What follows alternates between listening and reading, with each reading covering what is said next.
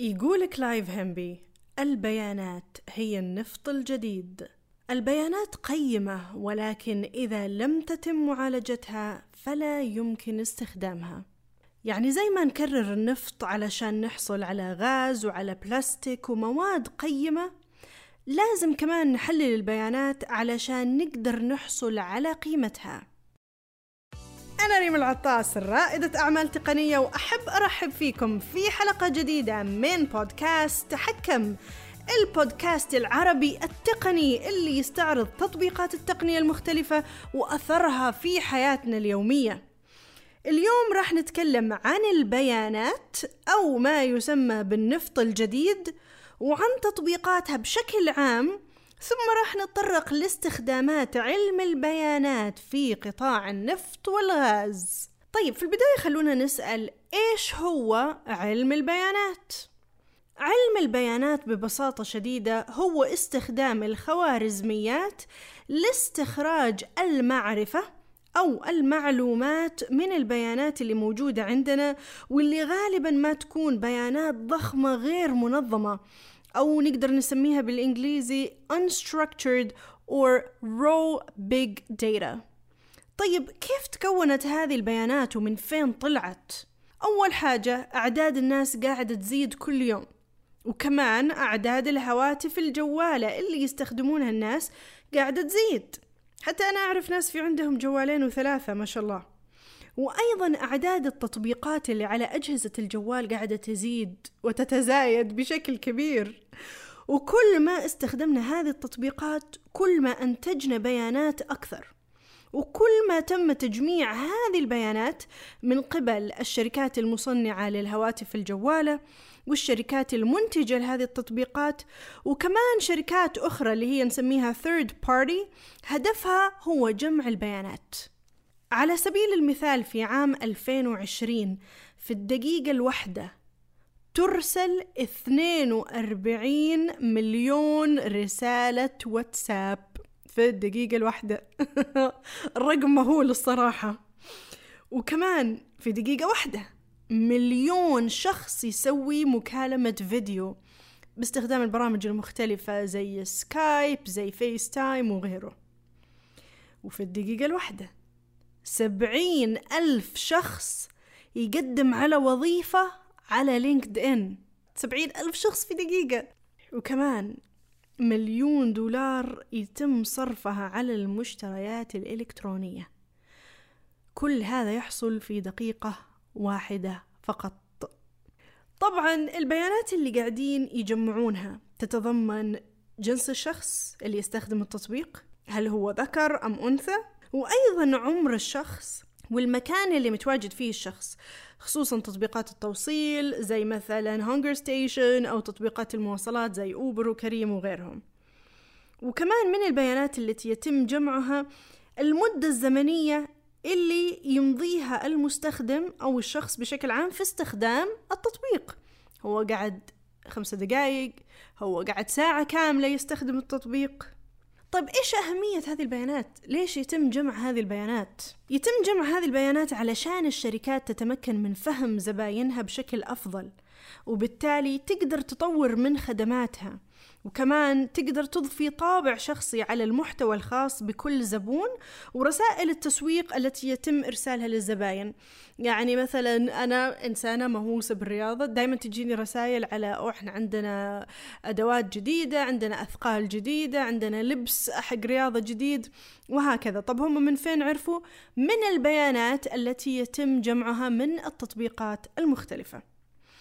ومن أهم تطبيقات علوم البيانات الكشف عن الاحتيال في القطاع المصرفي وأيضا التنبؤ بحدوث الأوبئة زي ما صار مع فيروس كورونا في القطاع الصحي. وأنصحكم تروحوا تدوروا على القصة اللي هي قصة ظهور فيروس كورونا اللي تنبأت فيها إحدى شركات البيانات الناشئة في الولايات المتحدة أو يتهيألي في كندا إذا ماني غلطانة. قصة جدا جميلة. ومن أهم التطبيقات الخاصة بعلوم البيانات أيضا السيارات ذاتية القيادة في قطاع النقل.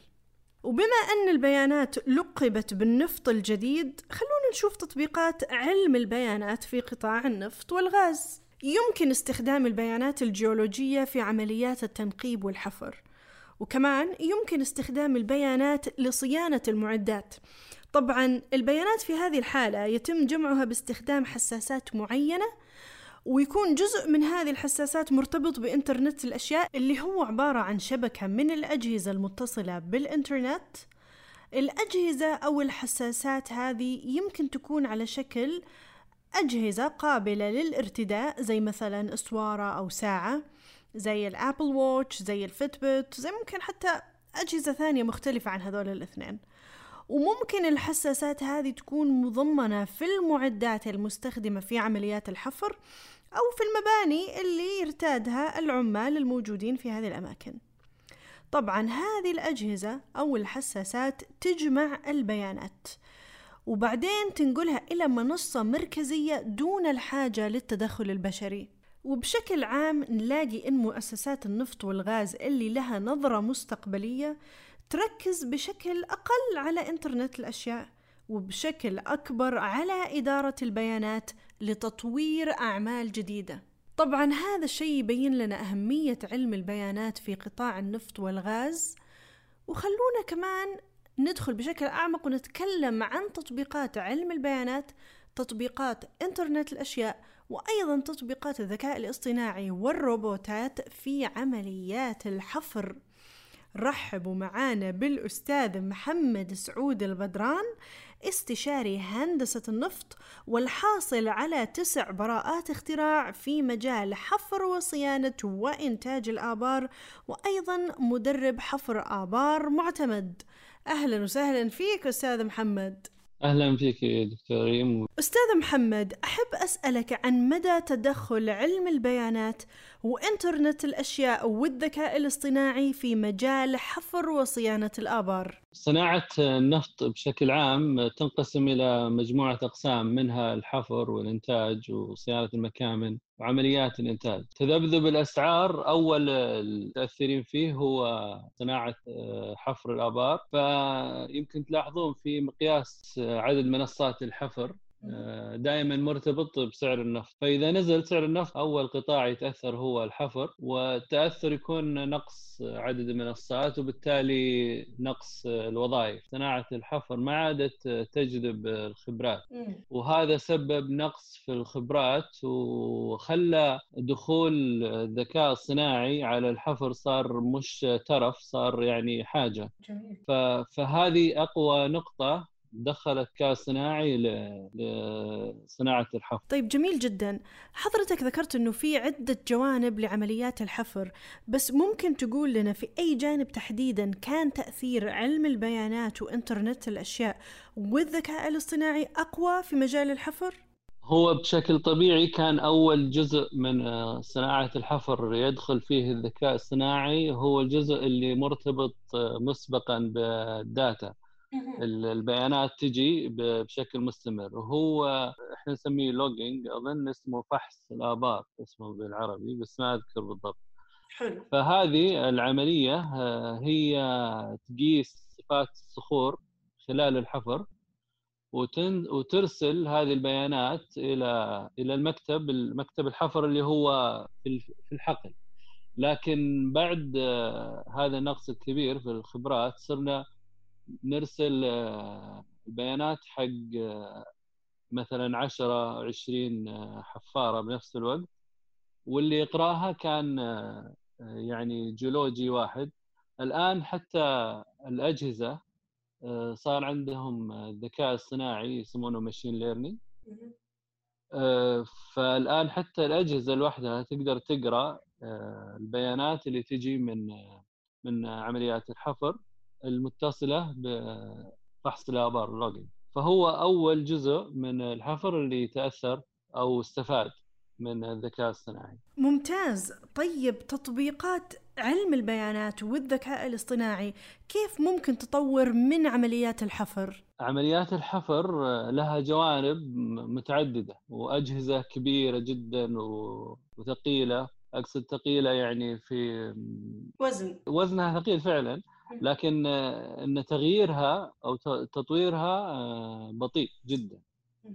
فهذا السبب كثير من جوانب الحفر تقاوم التعديلات الكبيرة مثل إنك تحول جهاز أو جهاز يشتغل يدويا إلى جهاز يشتغل اليا. لكن لكن في جميع الأحوال بدأت الآن تظهر أجهزة جديدة تقرأ البيانات والحساسات اللي متعلقة بالحفر تتخذ عليها قرارات وفي تغييرات تحصل. فالهدف يعني المرسوم في عمليات الحفر إنه يجي يوم من الأيام يكون الحفر آلي 100% فالآن بدأت يعني كثير من جوانب الحفر تتغير إلى أن تكون أجهزة ذكية.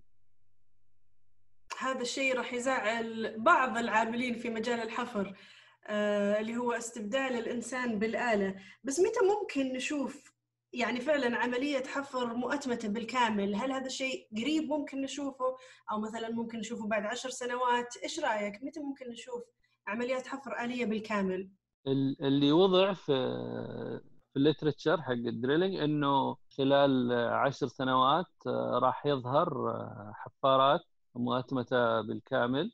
آه، لكن هذا راح يحصل بالتدريج من ناحية أجهزة الحفارات مش من ناحية الحفارات الكاملة.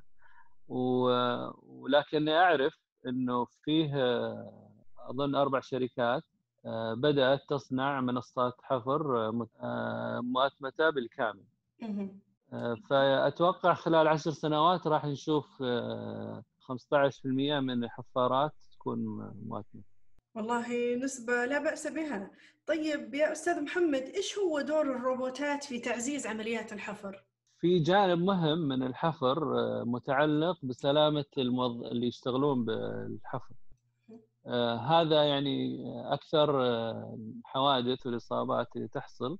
متعلقة بالأجهزة المتحركة في الحفارات. فهذه راح يكون أول جزء يستبدل في الحفارات أذرع آلية بدل موظفين. فهذه أتوقع نقدر نسميها روبوتات لأنها هي تستبدل العامل بشكل كامل.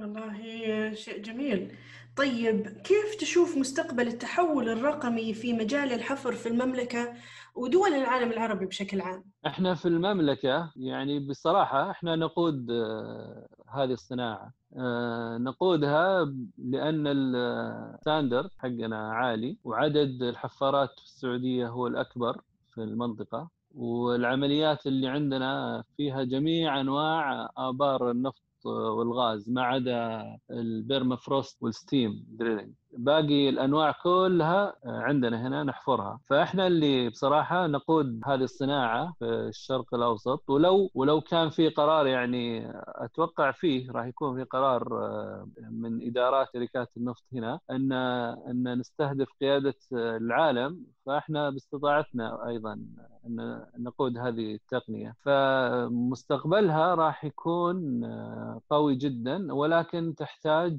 إلى أن يبقى سعر النفط فوق 70 دولار من 70 وزيادة. وهذا راح يعني يشجع العمليات بشكل قوي. وإحنا يعني الشركات المشغلة قول النفط هي اللي تفرض كيف يكون تقنيات مستخدمة في الحفر يعني راح راح تبدأ أتوقع تبدأ تطور من هنا من السعودية. وراح ينتشر في العالم. شيء مشرف يرفع الراس الصراحة. آه، إيه. طيب أستاذ محمد إيش تقول؟ بما أننا نحن قاعدين نتكلم عن النفط وحفر آبار البترول إيش تحب تقول للناس اللي يسمون البيانات النفط الجديد؟ هل أنت مع هذه المقولة أو لا؟ هو أنا بعد تقاعدي اشتغلت في عدة مجالات وواحدة منها كان بيانات. أنا أنشأت أنشأت منصة للفريلانسرز عبارة عن تطبيق. وكان أكبر جزء اشتغلنا عليه هو جمع البيانات. فعلا البيانات آه، ثمينة جمعها تهلك آه، وقت لكنها تستحق. إحنا بتخيلي فقط بيانات ناس وتخصصاتهم ومهاراتهم. فقط هذه البيانات لها ثمن عالي جدا ثمن إنك تأخذها وثمن إنك تستخدمها. صحيح. ففعلا البيانات هي النفط هي توازي ضد قوة النفط الاقتصادية في العالم. ولكن أنا منحاز لأنه النفط هو رقم واحد وأي شيء ثاني يجي بعده رقم اثنين. جميل جدا. أستاذ محمد شكرا جزيلا على المعلومات القيمة اللي قدمتها لنا اليوم. سعدنا باستضافتك وشاكرين وقتك وجهدك ونتمنى نستضيفك في حلقات أخرى قادمة. وأنا شاكر لكم ولوقتكم وأنا مستعد لأي لقاءات قادمة. وبكذا نكون وصلنا لآخر حلقتنا اليوم من بودكاست تحكم. إذا عجبتكم الحلقة شيروها مع أصحابكم وإذا كانت عندكم أي أسئلة أو استفسارات لا تترددوا في التواصل معنا عبر وسائل التواصل الاجتماعي وكمان عبر المدونة الخاصة ببودكاست تحكم. ولا تنسوا تستخدموا الهاشتاج بودكاست تحكم. ونشوفكم إن شاء الله على خير الأسبوع الجاي. مع السلامة.